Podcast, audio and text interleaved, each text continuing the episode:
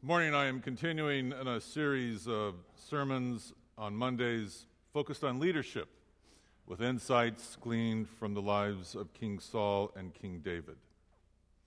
Our text today comes to us from 1 Samuel 15, beginning at verse 13. Hear the word of the Lord.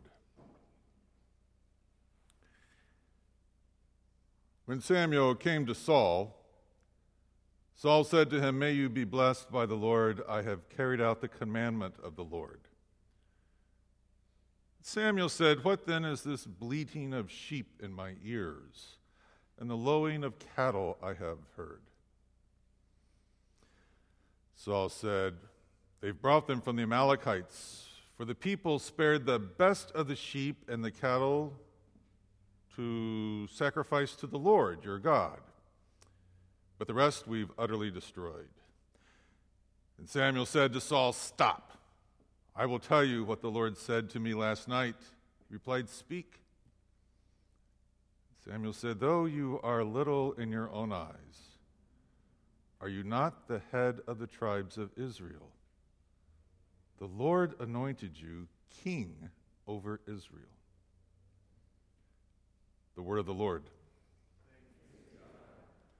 Holy God, once again, we've come here in the middle of the day to place our lives in front of your word, asking that you would be gracious to our seeking of it. In the name of the Word made flesh, Jesus Christ, amen. This 15th chapter begins with the same words that our text today ends with Samuel saying, "The Lord sent me to anoint you to be king over Israel." Samuel says this repeatedly to Saul. You've been anointed king. Samuel is actually devoted to Saul, frankly, more devoted than the Lord is to Saul, and stays with Saul as far as he can to keep reminding him he's been anointed king by God. Then he says, "You've been anointed king by God. Now, therefore, listen to the words of the Lord." The implication being that part of what it means to be anointed is to know how to listen to the word of God. God never gives leaders a mission, saying, "Go out there and accomplish it, and when you've done, come and tell me, and I'll give you another one." Now, one of the first insights this text gives us about leadership is that God remains in control of God's people. God insists on being the true leader of the people. Saul was never asked to do more than to continue to seek the word of the Lord, who is the actual one directing the lives of the people. Let us all remember this as we leave here to engage in leadership ministries. It's always God's ministry. It doesn't belong to you. I think God sometimes places hands over holy eyes when down below we talk about my church or my ministry, or how I'm doing in my work.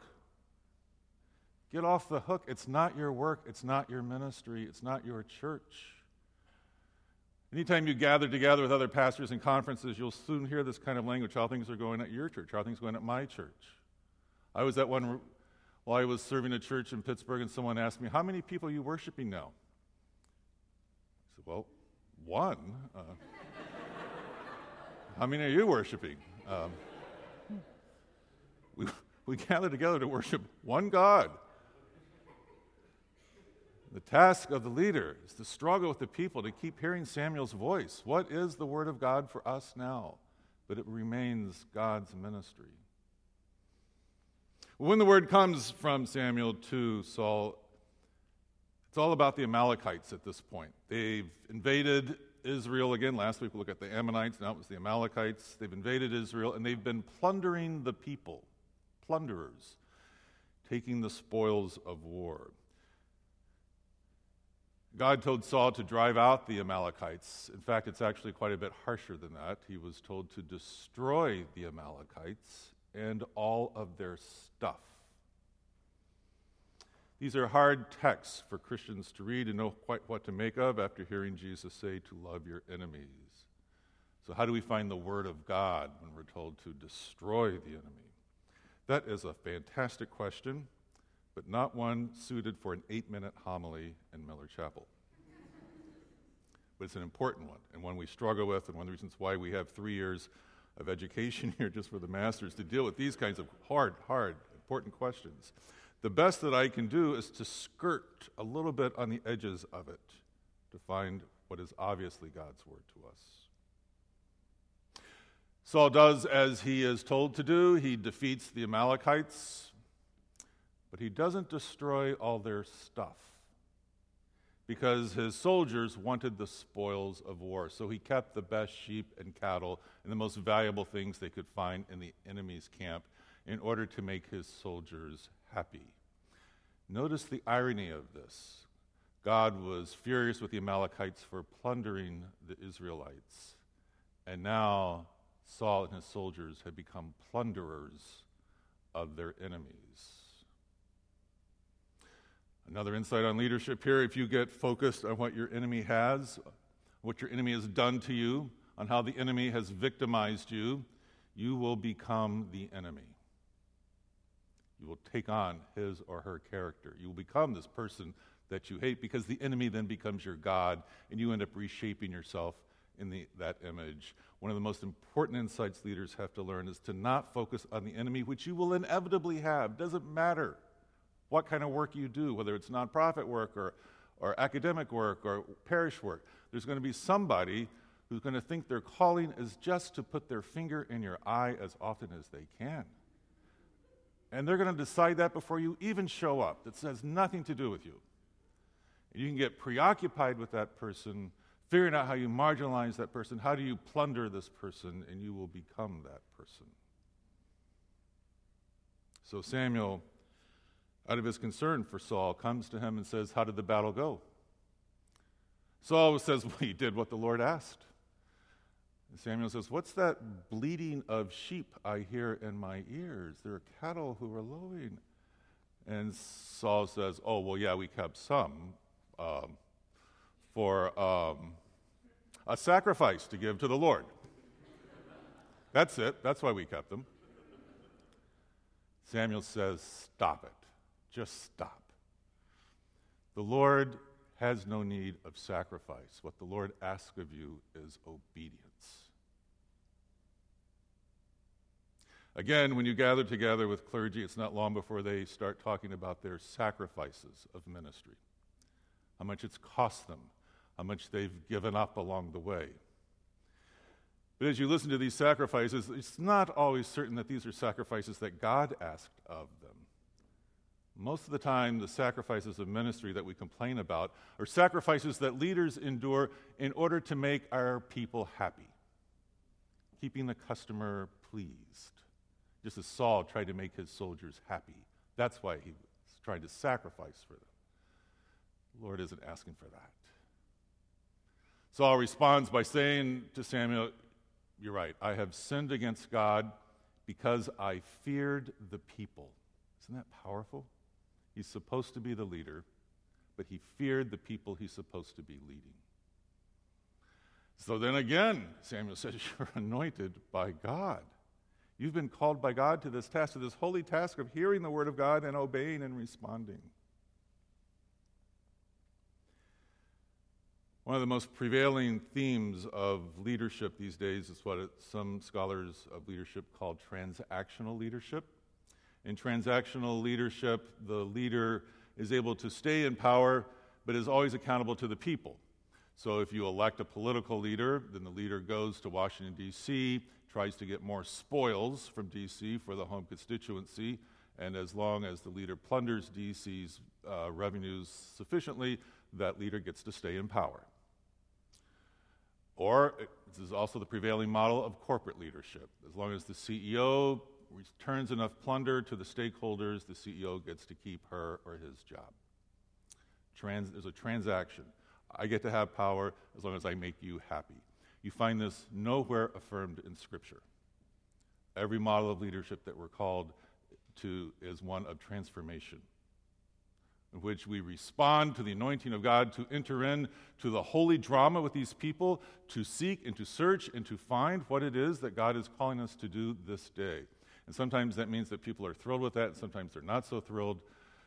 But the call is to bring people into the worship of God, even not just on Sunday morning, but even in every ordinary decision that is being made. And there we are overwhelmed with the awe of God.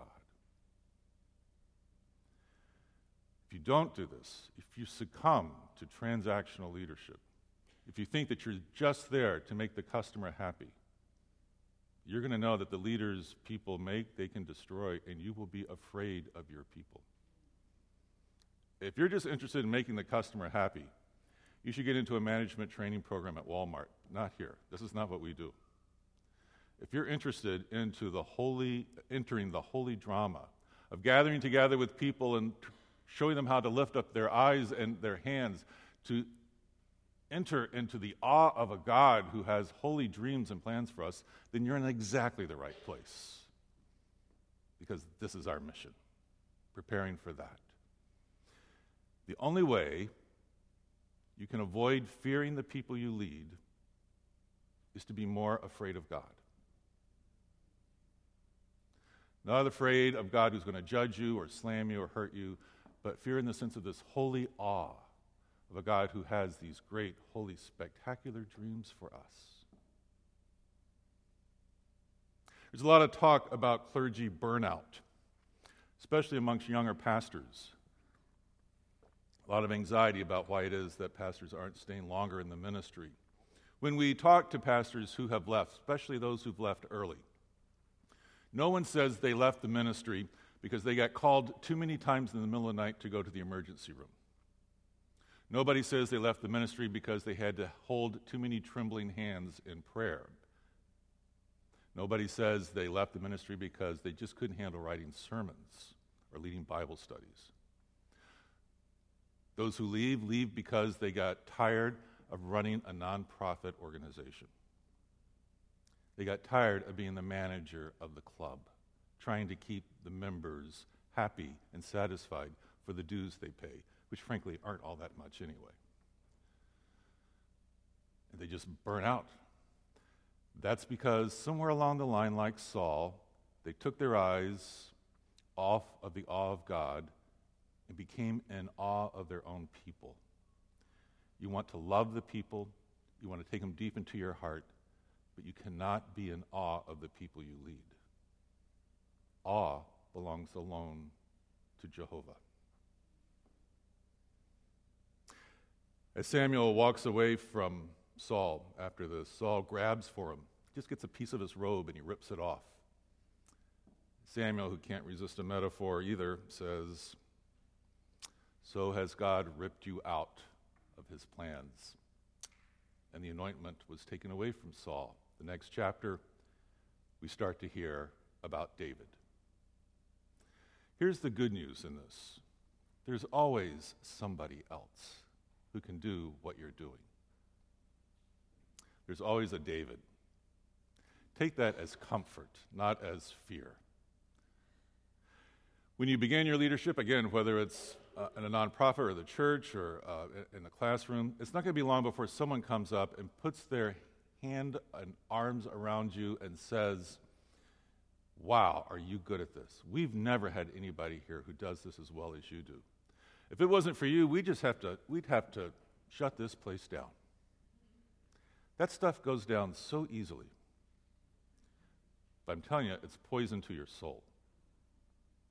Because you're not necessary. Not if you're the servant of a God who alone is leading the people.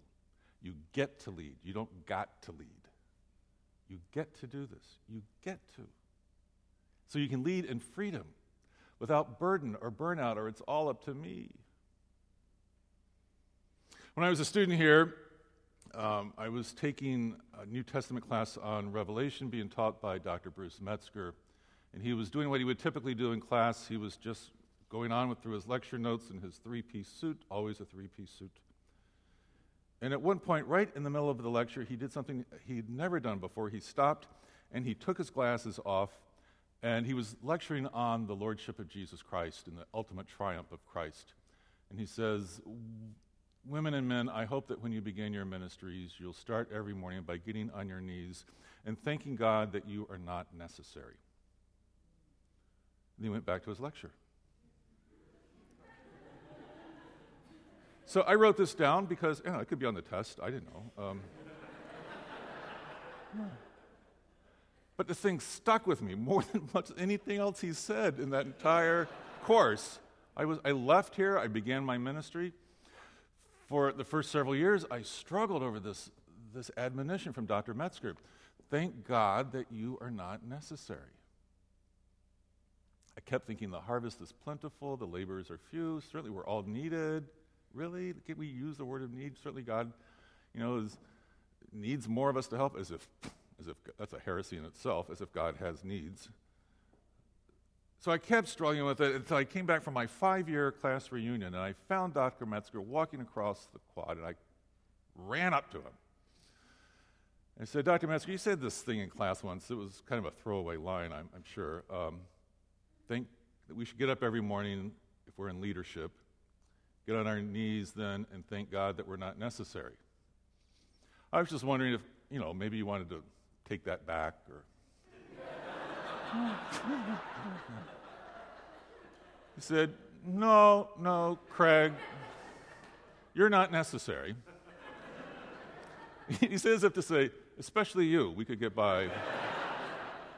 You're not necessary. Then he gave me the second line that I wish he had given 5 years ago. He says, you're too important to be necessary. You are cherished. Now, why would you want to be necessary when you can be cherished? You serve in leadership because out of God's love you've been anointed to it, but not because you're needed. He says necessities, that's the language of addiction. You don't want to be addicted to your job. You want to give the love of God to the people you've been called to serve. That's what it means to be anointed. In the name of the Father, Son, and Holy Spirit.